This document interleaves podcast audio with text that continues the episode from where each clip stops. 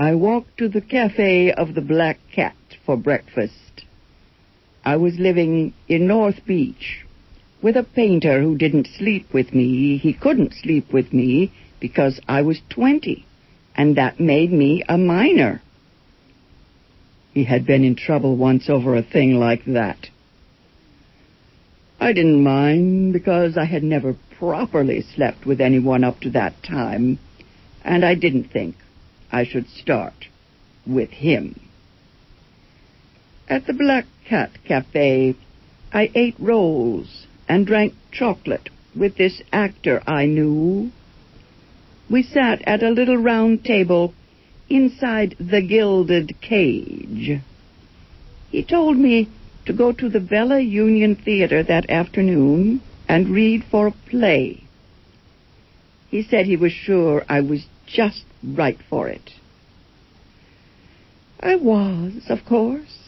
It was by George Bernard Shaw, and the critic on the Chronicle called me a natural actress. anyway, the play ran for six weeks. I stayed on with the painter and slept in the window seat and tried peyote and listened to a lot of writers and musicians and anarchists and even actors. For the most part, they talked crap. I don't think a person should take herself seriously unless she is alone. That goes for men, too. I mean, it's rude.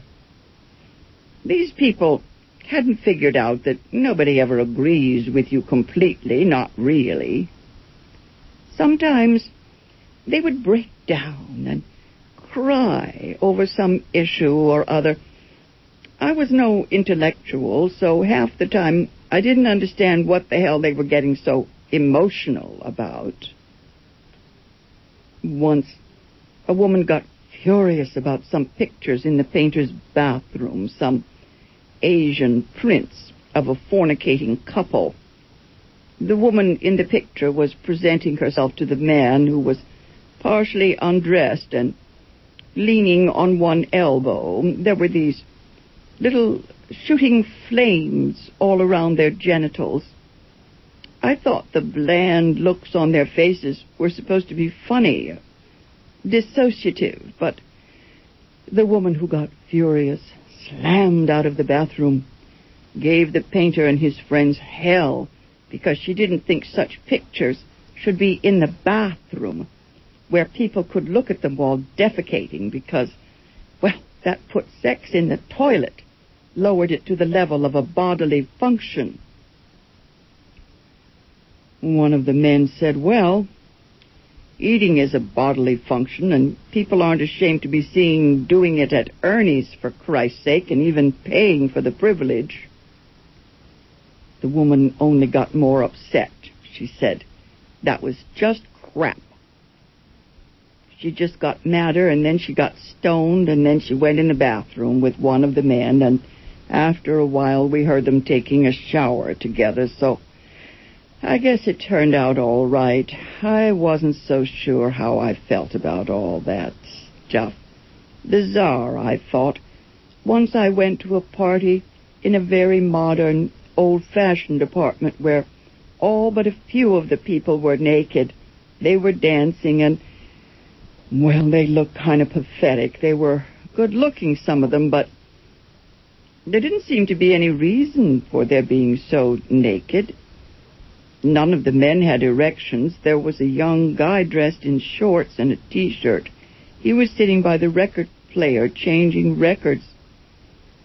I saw he had braces on his legs and when he went out to the kitchen he was limping because one of his legs was longer or shorter and so he wasn't naked.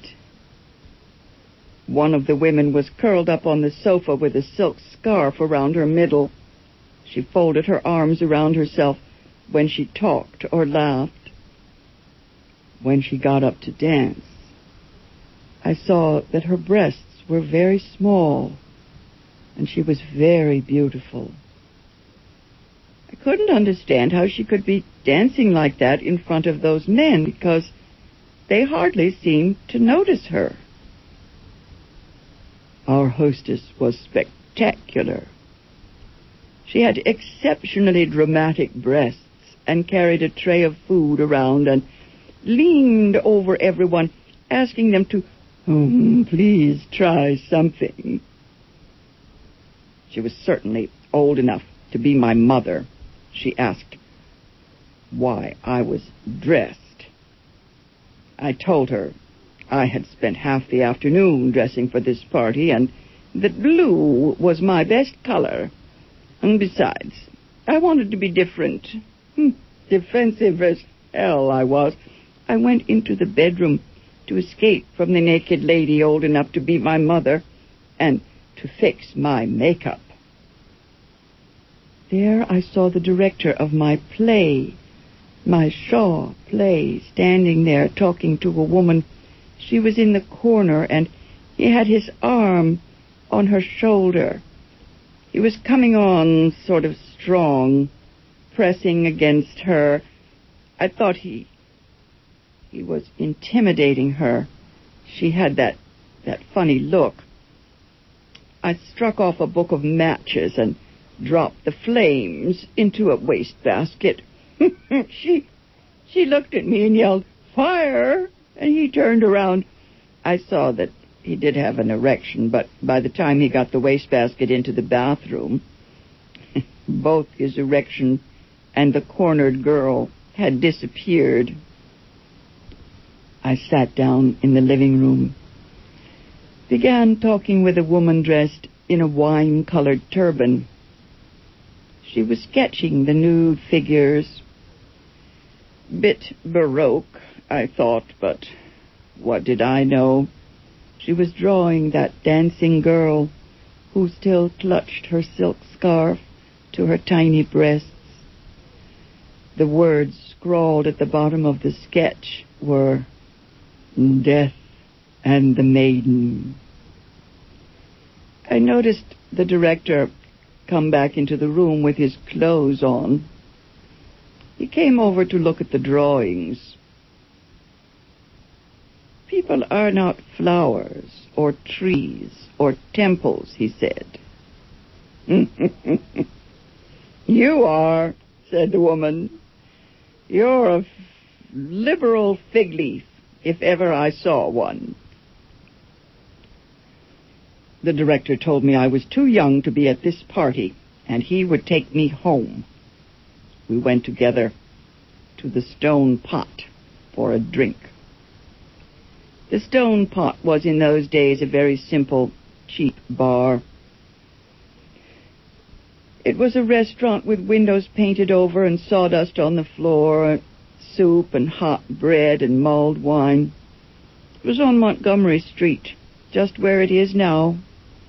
But I felt as if it might be on the left bank. As if I might be the last of the lost generation. Everything fitted my imagination except the people. I just couldn't get them to fit. I thought being bohemian meant being yourself, and I thought being yourself meant being happy. The stage was set, but the actors had the wrong script. I expected to look up and see Gertrude Stein walk in with Alice. I didn't know Gertrude Stein had moved to Paris because it was cheaper than San Francisco. I was naive even for 20. I thought I was becoming myself and finding my milieu. I felt it was my coming out summer. Chronologically speaking, I think that was the same summer Sylvia Plath was in New York. Or maybe hers was 1953. Anyway, it was the summer before our senior year that summer she wrote about in The Bell Jar. Sylvia saw the dark side of the moon. I saw stars. I sat in Vesuvio's bar, and I was the next great lady of the American theater. How could I know? I was Thumbelina without a tulip. Anyway, the director took me to the stone pot after that nude party. He was very paternal. I think he thought I had delusions of grandeur. He told me that the woman at the party, the artist, was a lesbian, and therefore a sort of psychological translation, that is, once removed. He seemed to be telling me she wasn't up to the real thing. After that evening, he paid more attention to me. He noticed all the artifacts and icons I had on my dressing table backstage, and all my before going on stage rituals, my Stanislavski stuff. He said he hoped all those tokens and candles worked for me. I could tell he was touched. I had all the appearance and attributes of a pre- precocious idiot child. Then one night, one of the actors didn't show up and the director had to take his part. He came backstage to make up and watched me with my arms over my head, having my somewhat minimal breasts taped up as high as they would go so they would bulge out of my period costume. Then he watched me paint in a cleavage with grease paint. He was impressed. I considered. The Bella Union is a very old theater the oldest in San Francisco. It showed old movies, uh, I think in the 60s, and then porno films. Anyway, it dated back to the old Barbary Coast. There's almost no backstage area except in the basement. I had to exit by a fireman's pole down a spiral staircase. That night the director caught me coming down the pole, and I decided he would do. I had half a summer left, and the painter let another guy move in his place, so it was getting pretty crowded. This director was rather old, 40 or so, but a hipster anyway, and he had all kinds of appetite. Hmm. But only second-rate digestion. He also had a name, but it's too biblical to mention. The first night we went to the Marin Woods. We stayed in a house with a lot of people, and everybody slept with somebody, so I think we went unnoticed. The next morning we had breakfast under great redwood trees. I remember taking careful mental notes of what I was wearing and what everyone said. I even wrote it down in a diary and saved it for years. Ten years later, I threw it all away. Secrets of the heart are seldom news. I mean, he made love to me, and I was very impressed, of course, with the idea of the whole thing, but I never had any orgasms with him. I didn't know how. I didn't know I had to get them for myself. I had been exposed to the women's magazines. I had the notion that orgasms were something a man was supposed to give you. Most men sure try, I'll say that much. They must read the same magazines, or worse, they read D.H. Lawrence, I mean.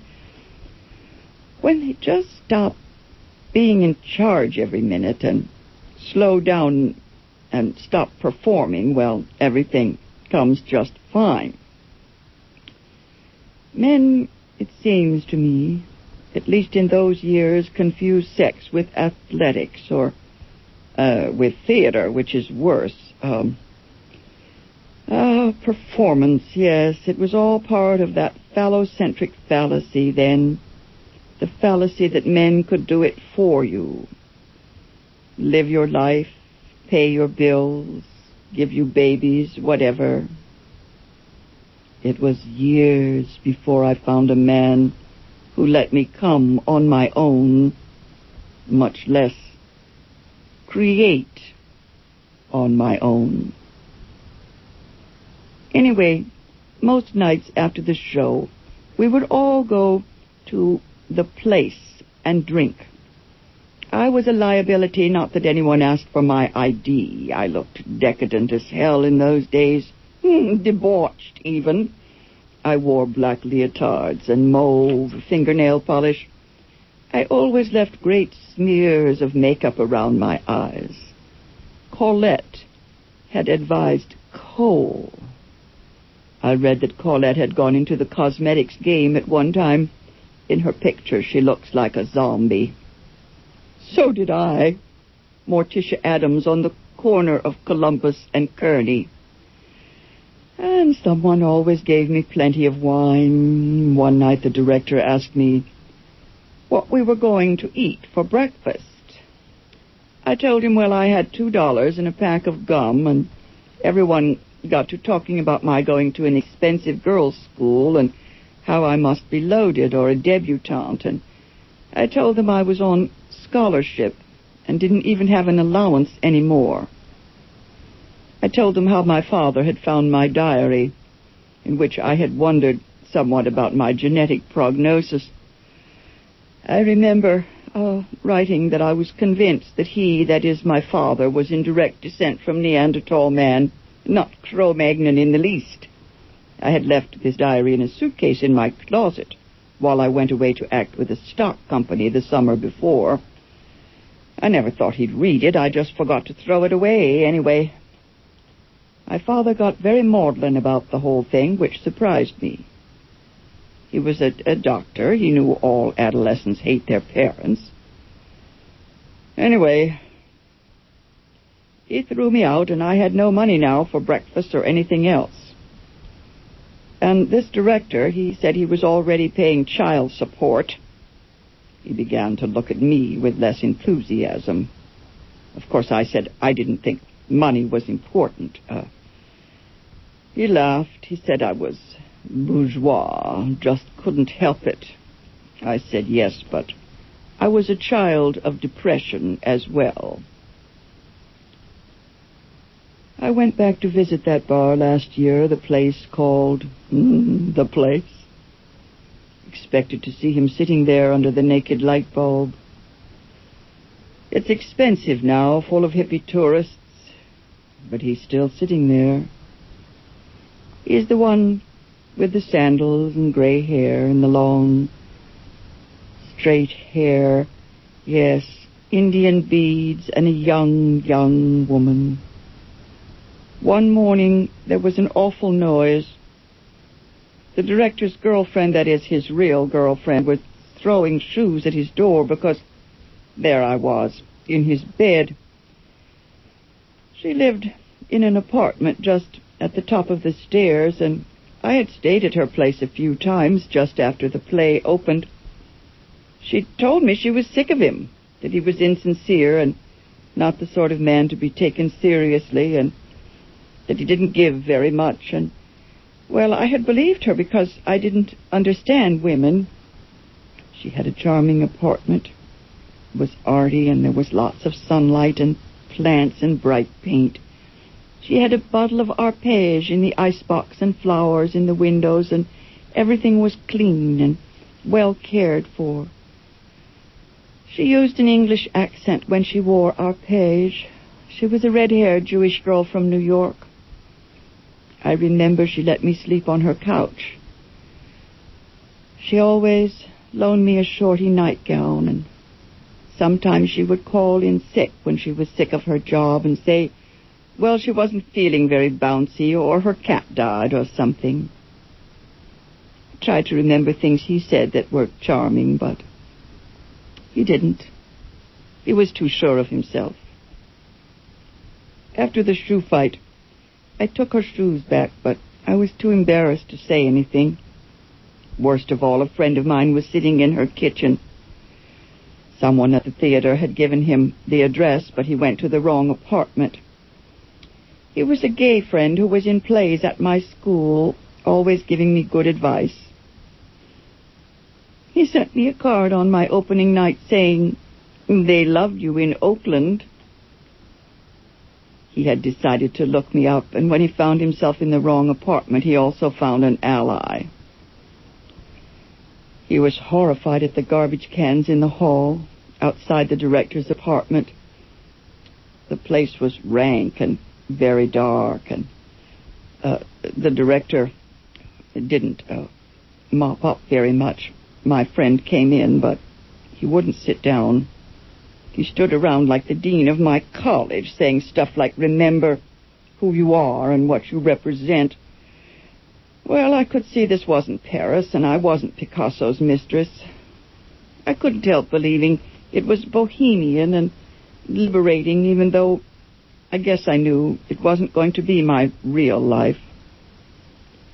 I saw something I thought was the new wave, the ones later called the Holy Barbarians, the beats, then beatniks, the black and white jazz and poetry, writing and retreating, talking and repeating beats.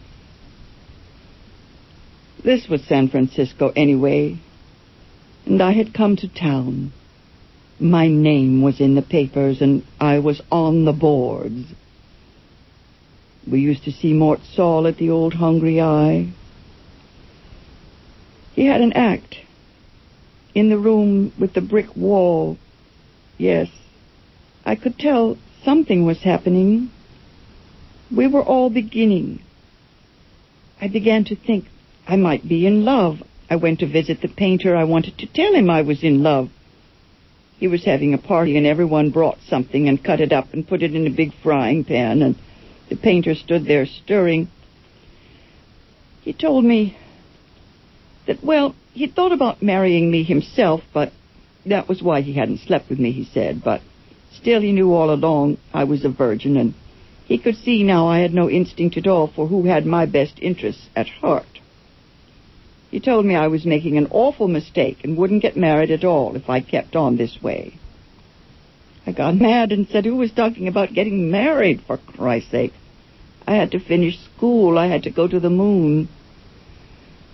I couldn't get through to him. I guess I didn't understand sexism. I mean, I really thought I had the privileges of a white man until I was a white mother. That got through to me. I remember my father warned me. When I was 16, my father told me to get married and then do whatever I liked. I told him we weren't living in the Middle Ages. He smiled. I did get married once a few years later, me and Sylvia Plath.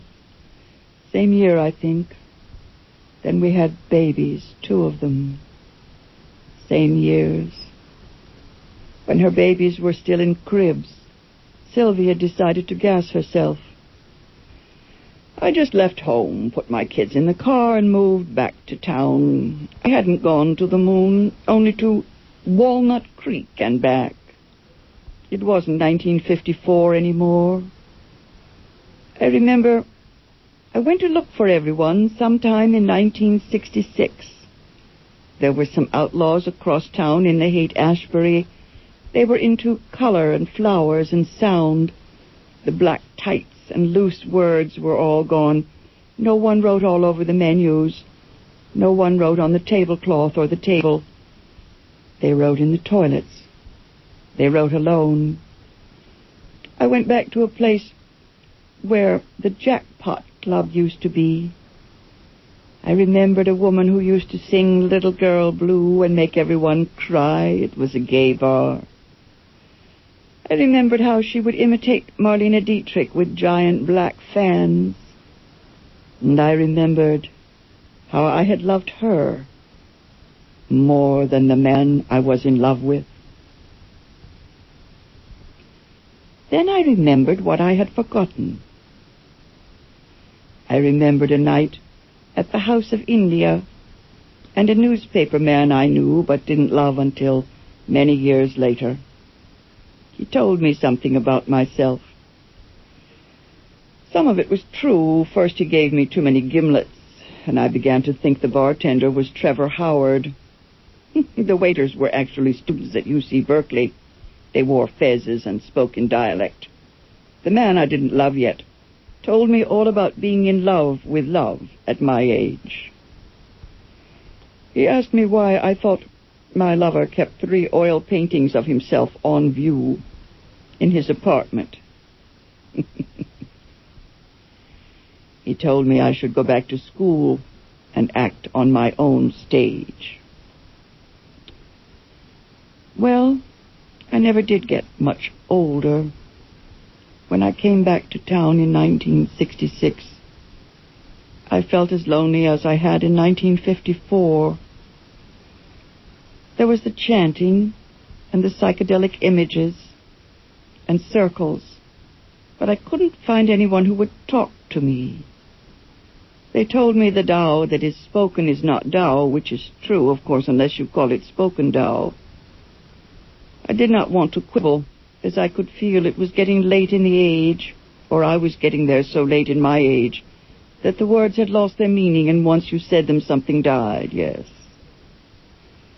Anyway, I don't like to start getting sloppy and nostalgic. I mean, I'd like to get to the end of my story. About the ending, it never did, of course. The affair, it stopped. It stopped when the director found a new virgin who was rehearsing for the next play.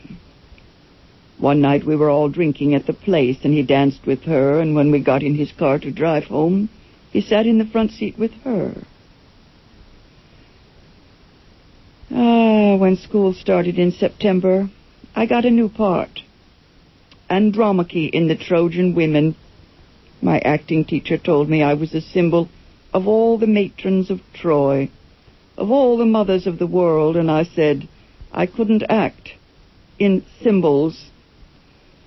She explained that the general or symbolic idea could be expressed or illustrated through the sufferings of the particular individual, in this case Andromache.